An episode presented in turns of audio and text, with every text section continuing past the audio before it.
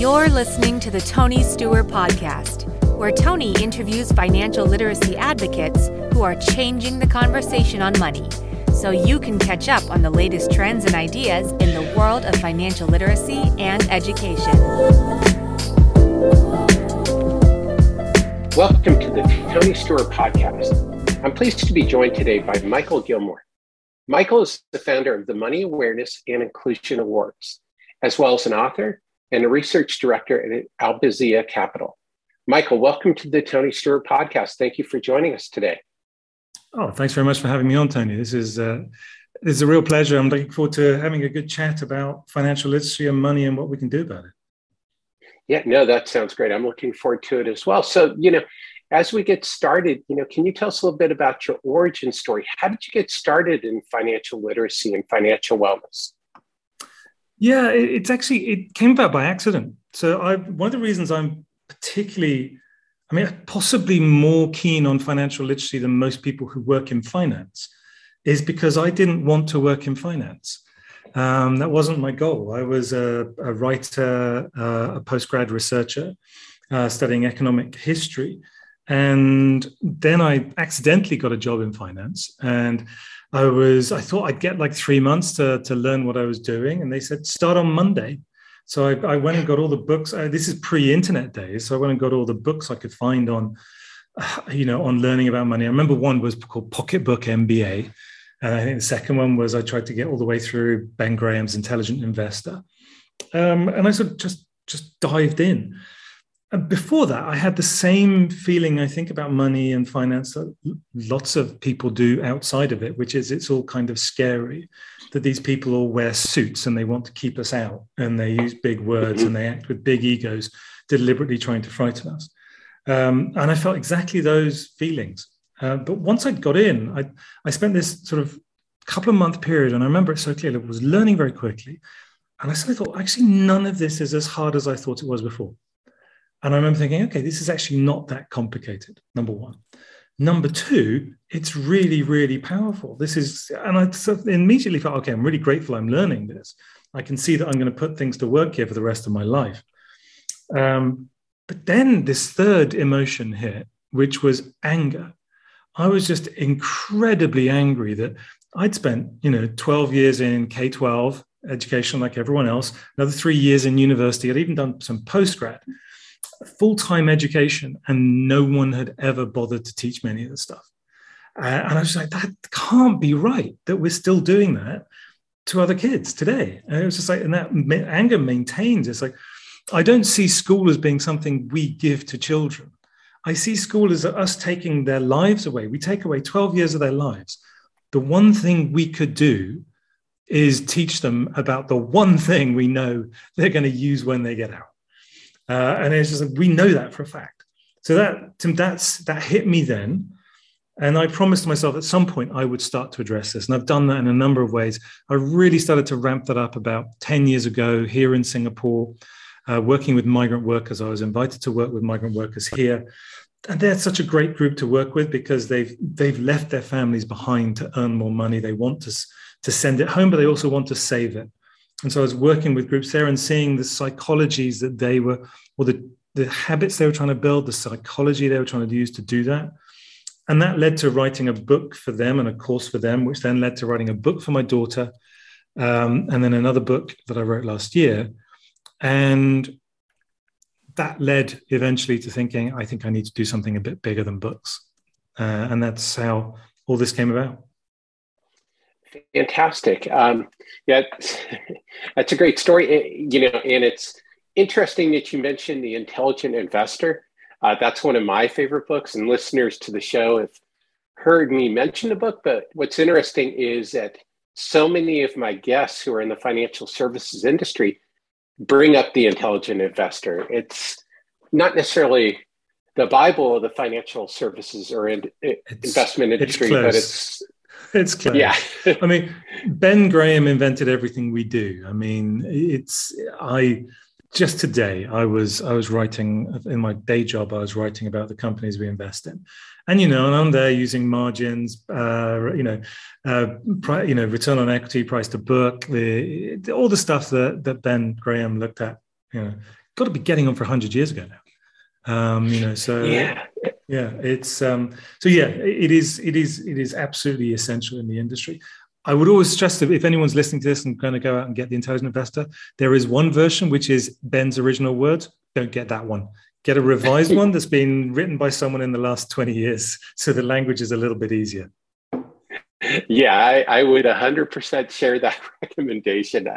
You know, the original is a little bit impenetrable. It was actually one of my college textbooks. Uh, yeah, fantastic book, though. Yeah. Definitely.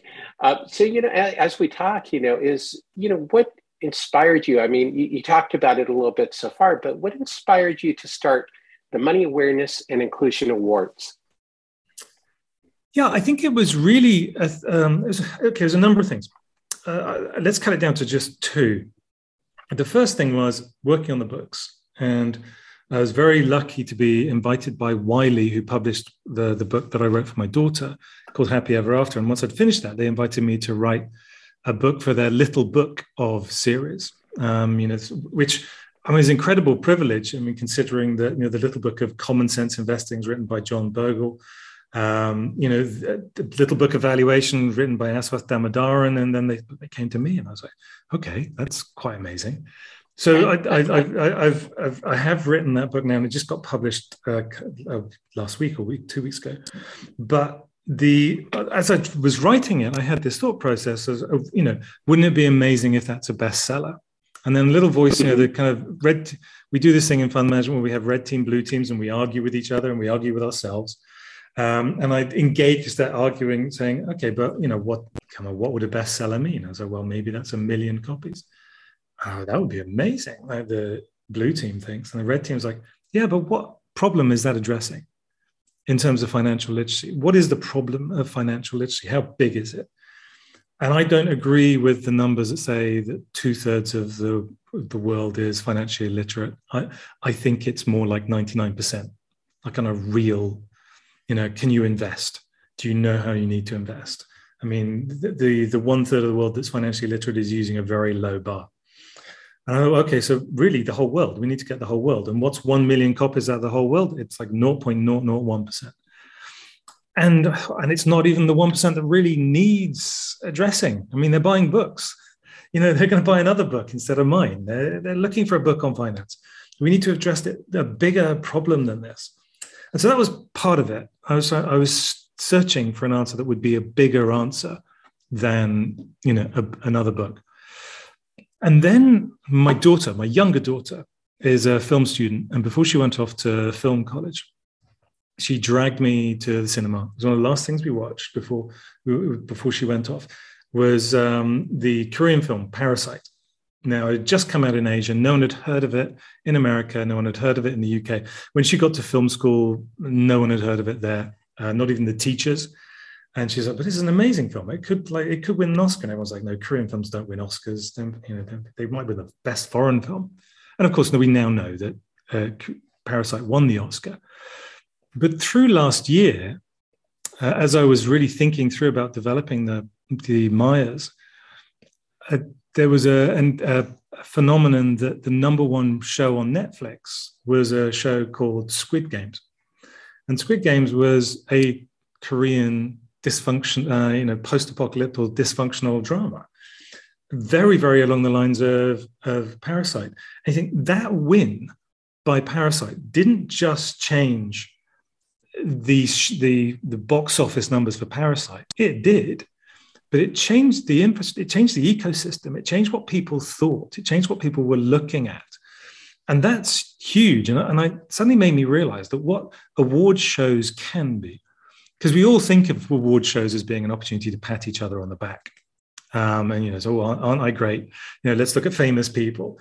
Uh, but you realize there can actually be uh, uh, something that helps catalyze and create an, an ecosystem, a feedback loop where people know what's good, what they can, what they should work on, who's doing great work, who's, you know, what what areas they could focus in their own work, what they should do, and become a talking point, become something that brings things together. And that made me realize that when I look at the world of financial literacy, there's a lot of people like you and like me who think this is really important And there's a lot of people who don't disagree with us, but don't hold it quite as strongly as us. And we need to catalyze that and bring it together and say, no, no more messing around, no more waiting 10 years to get this into a few schools here and there and debate whether it works. Let's not let any kids you know go out of school now without learning this. Let's let everyone get out of school understanding money. And i thought that well the thing i could do is start an award show. Luckily i have started one before. Um, it was not very big not very serious. It was just about raising money but it had made me realize that no one owns awards. You can just create them and as long as you take them seriously and you build them properly then you can create something out of nothing and that's what I'm trying to do with the MAIAs, and I've been very lucky to get some incredible support doing that. Fantastic. Yeah, well, it's an exciting concept. And I, I think what's really important is the, the words in the title money awareness, which we've discussed, and inclusion. Uh, you know, tell us a little bit about why you feel that inclusion is so important. Yeah, because I, I, it's actually very much part of, of to me, financial literacy. It's, you know, people aren't being included. Um, it's just been, with the way we've treated money so far is that if you get it, you get it, and if you don't, you don't. Uh, but what don't means is you're left out of the financial system in many ways. Even if you're in a developed country and you, and you might be considered included in, in sort of you know development economic terms you might have a bank account etc etc but you might not be included in the stock market. You might have decided not to you might be saving into a, into a savings account or some other form. Um, inclusion goes into many ways and it, it, but it requires education. Uh, and uh, there's actually I'm, I'm, glad you brought it up because there's a, it, they're also in a very specific order because people have talked about financial inclusion a lot in the say the last 10 years particularly in the developing world to me, I think financial inclusion must come after financial education. Uh, and I, every non-American I speak to gets this joke, but I'm going to test this with an American now, which is, you know, having financial inclusion without financial education is like having gun inclusion without gun education. You know, you just you wouldn't want that. You wouldn't want to kind of run around throwing guns at people without any education on how to use them.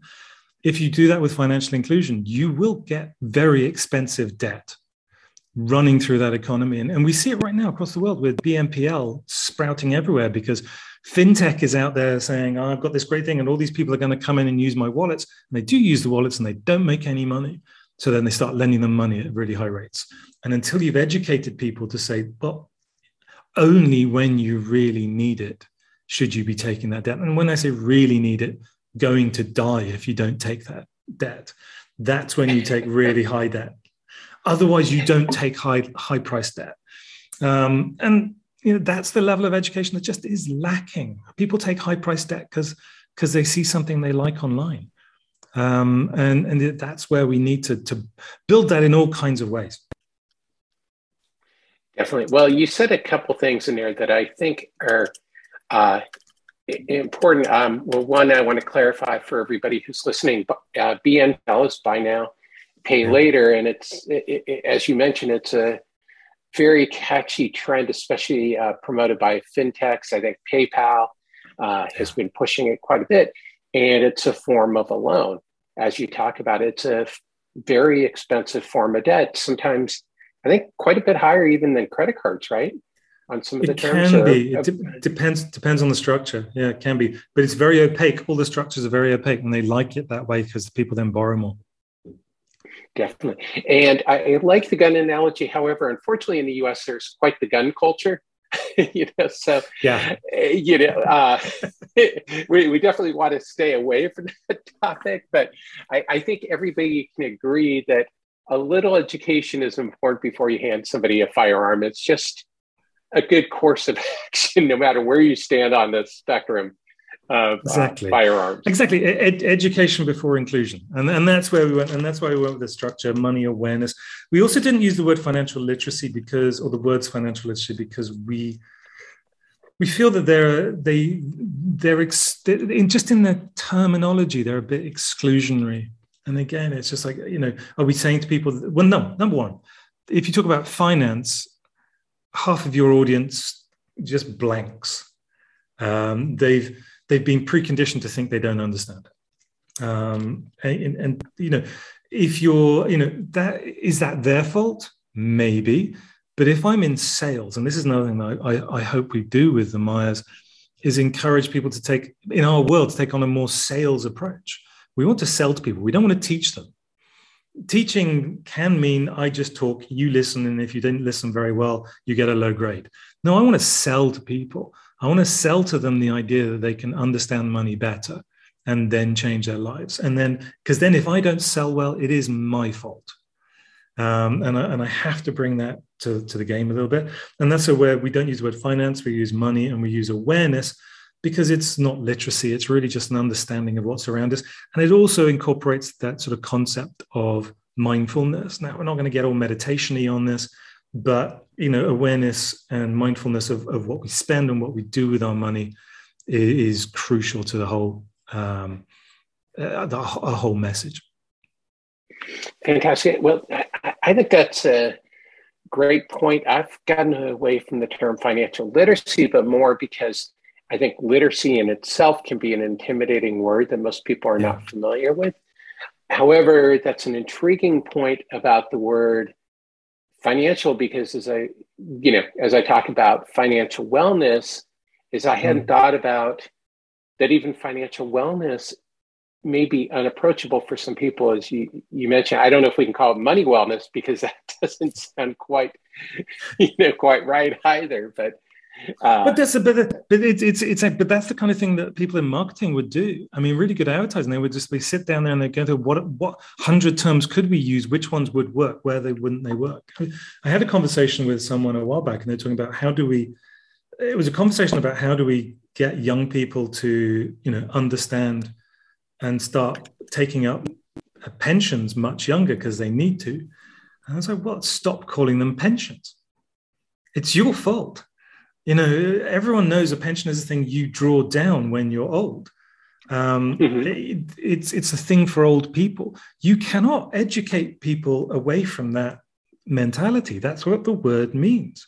You need to give your product a new name you know that's what that's what marketing does if if someone associates to that you move the thing so call it a freedom fund you know tell people they'll be free when they have this much money tell them that's what they're saving for and you'll find 20 year olds will say I, i'm saving to be free. Yeah i'm in. Right? Rather than i'm saving to be old. No you know that's that's what they think a pension is. I save up and i'll get to be old one day. It's like not, i'm not going to do it. Uh, and, and that's where we have to constantly think. And it, this was this is one of the things that's actually in in the MAIAs structure as we try to talk to the organizations about where they're innovating and how they're communicating with specific communities. Um, because that's what we want to see. We want to see more of that thought process on, on really understanding who the community is they're talking to and what and how they've understood them and how they've engaged with them. Yeah, that, that that's a great point. Um, so, you know, as you know, we start to wrap up. Um, you know, I, I want to make sure we really talk about the awards themselves and how people, you know, can support the awards. You know, maybe tell us a little bit about the categories and, you know, the ceremony. You know, a little bit of the, I guess, procedural. Yeah, yeah the ceremony. That's going to be on May thirty first. Um, it's going to be, I'm going to be right here because it's going to be online and I'm going to be looking into my laptop screen as I am right now. But we're very lucky that we've got a, uh, as a host for the evening, we've got um, a lady called Jeanette who works for, she's worked for Sky News and BBC News as, a, as an anchor. And she's agreed to anchor the event for us. Uh, we have, so I'll be one of the guests that she's bringing on to, to talk about it. And then we'll also have Patrick Jenkins, who's the deputy editor of the Financial Times and also the chair of their uh, financial literacy and inclusion campaign that they launched, uh, I think, beginning of last year or, or, just a little bit earlier than that. And then we have, uh, I think, our third and fourth guests are, are, Professor David Fernandez from the Singapore Management University, who's the, the head of the Asia Pacific Financial Education Institute. Uh, I also have to try and remember that one. It's quite a long one. And then we have a, a, a, a fintech entrepreneur, lady called Rosalia Gitau, who runs a, a fintech that's aimed at, at women in developing countries. And she's one of, and so Dave and Patrick and Rosalia were, were three of our judges. So we had 11 judges in total coming from a, a, range of different backgrounds. As you can hear, we've got a fintech lady, we've got a you know a financial journalist and a and a professor in there. But we also had uh, influencers. We had uh, some more fintech business people. We had a couple of fund managers in there. Uh, so we had a really nice range of people who use money and use money to communicate and they're very engaged in financial education and, and financial literacy. So that was the first thing we had to do was sort of pull together that judging panel. And they've been um, in their in their own ways and in their own places judging the the awards that came the entries that came in. We had about 150 total entries that came in into I think initially about we had about 15 categories, but we've actually kind of got rid of some and reallocated some uh, some entries. So we're going to come out, I think, with now with sort of eleven different categories. There's some pretty simple ones, like you know the best book and the best influencer, but also there's some more sort of specific industry, sort of industry type ones. So we've got things like you know the best non-profit working with school-aged uh, children, but also best non-profit working with adult, uh, you know, adult education. Uh, we have some really interesting entries that, that we've seen come in, you know, from places like, uh, you know, as far apart as stuff here in Singapore, in my home, uh, but all the way to Peru, uh, in Ghana, in the UK, in the US, to really a very global representation in all these different categories. And so the 150 is now being whittled down. I think we're down to about uh, 40 finalists across the all the different categories that we have at the moment. And we're hoping that we come out of that with 11 winners uh, by May 31st that we can announce then. So, yeah, it is, they're, they're from all over the place. And I've seen every single entry. Uh, and it's just fascinating what people are doing in different places. And what I hope we we all get from this is we all get involved. And in, I think even if you didn't enter and even if you didn't win, to actually see this as a, this is somewhere we can learn about what other people are doing on this subject matter. Are they doing it well? Are they doing it badly? If they, if we think they're doing it badly, we can get involved and say, look, I can I can help you. I've got these these materials um, that I think you could improve yours. Or if they're doing it well, say, look, can you mentor me? You know, I, I'd like to to see what you're doing. A really good example of something that's come out of this is um, I was on the phone with someone from a, an organization in Australia who's working to get uh, financial literacy put into schools in Cambodia, which is a, a great project. Um, and because they want to aim at getting it into every school in the whole of Cambodia within a five-year timeframe. And I had just three weeks before had a conversation with someone from Hong Kong who'd introduced me to someone in Gambia. No, sorry, sorry, get this right, Zambia, who is who is getting financial literacy into every school in Zambia across every age group, and they're negotiating with the government right now how to do that. And Zambia might be the only country in the world in the next couple of years that has it in every classroom, uh, which would be incredible for, for Zambia.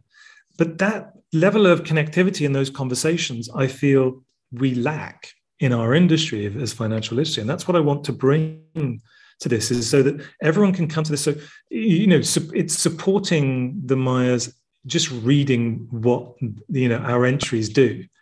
It's supporting us by entering. It's supporting us by, you know, interconnecting, telling people about it, saying, if you've got friends, I mean, anyone watching this has got a friend who's doing some kind of project that's in financial literacy, you know, say to them, okay, you missed this year, but get in for next year. Um, because the more entries we get, the more an acknowledgement that those entries get, the more people see what's going on, feel, talk about it, understand, the bigger we can make this community, the more pressure we can bring to make sure that we are teaching everyone, whether it's kids, which it has to be, I think, first, but everyone's catch up and that everyone starts to understand money properly.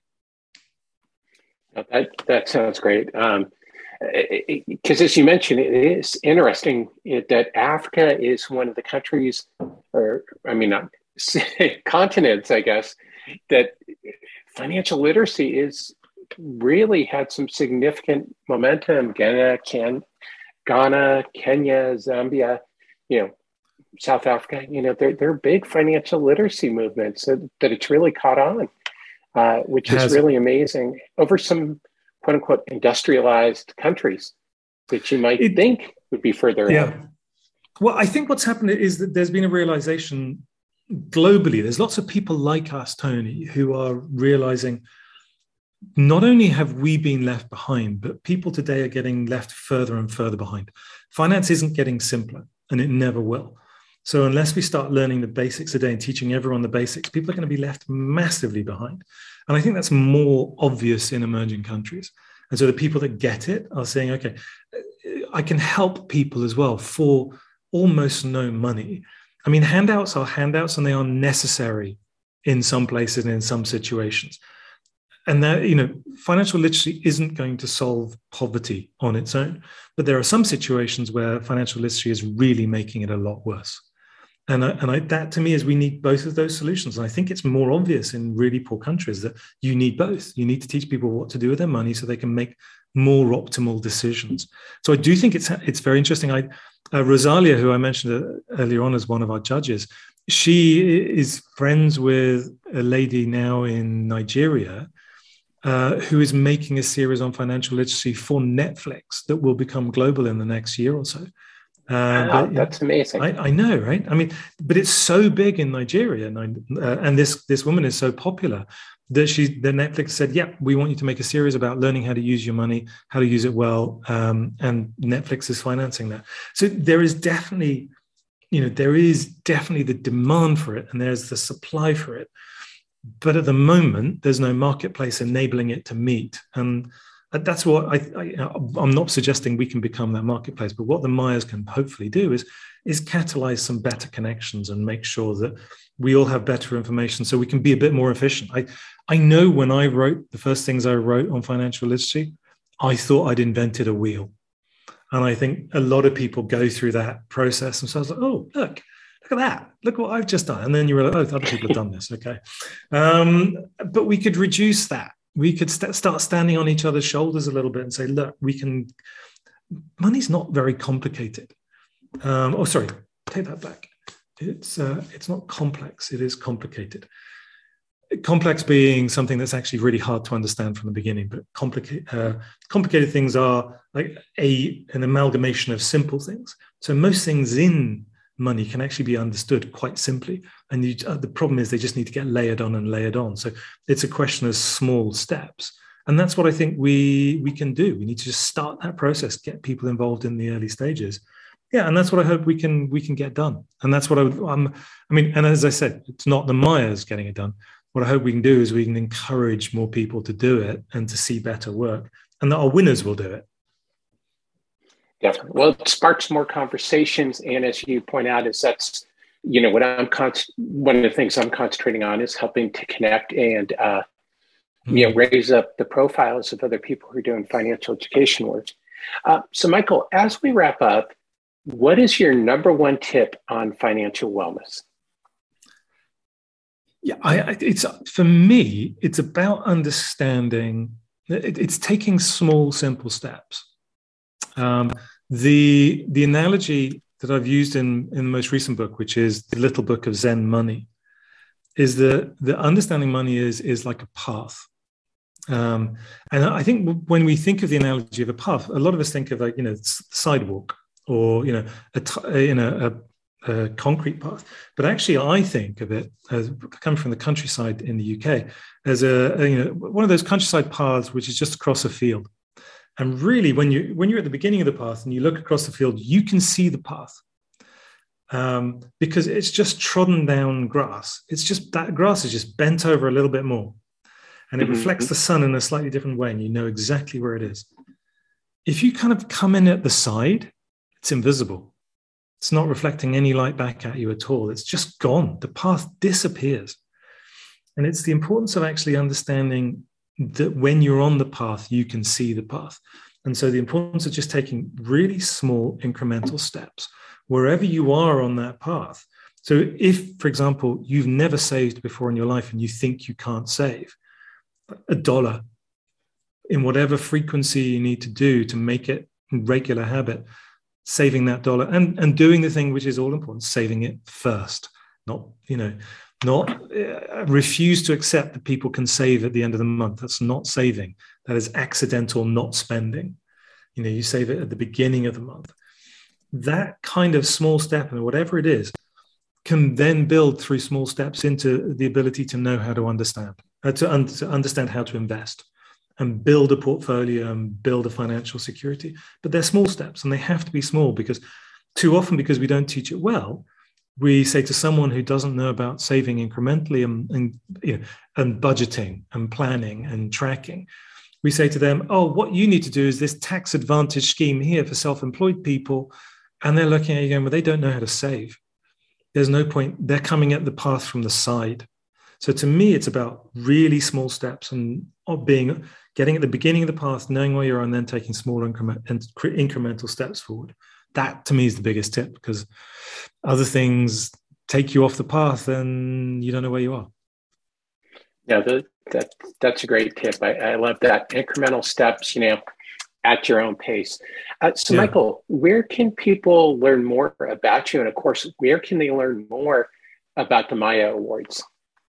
Thanks. Yeah, Tony. It's it's uh, so our website is um, m a i a w a r d s dot org. So that's m a i awards m a m a i awards dot org.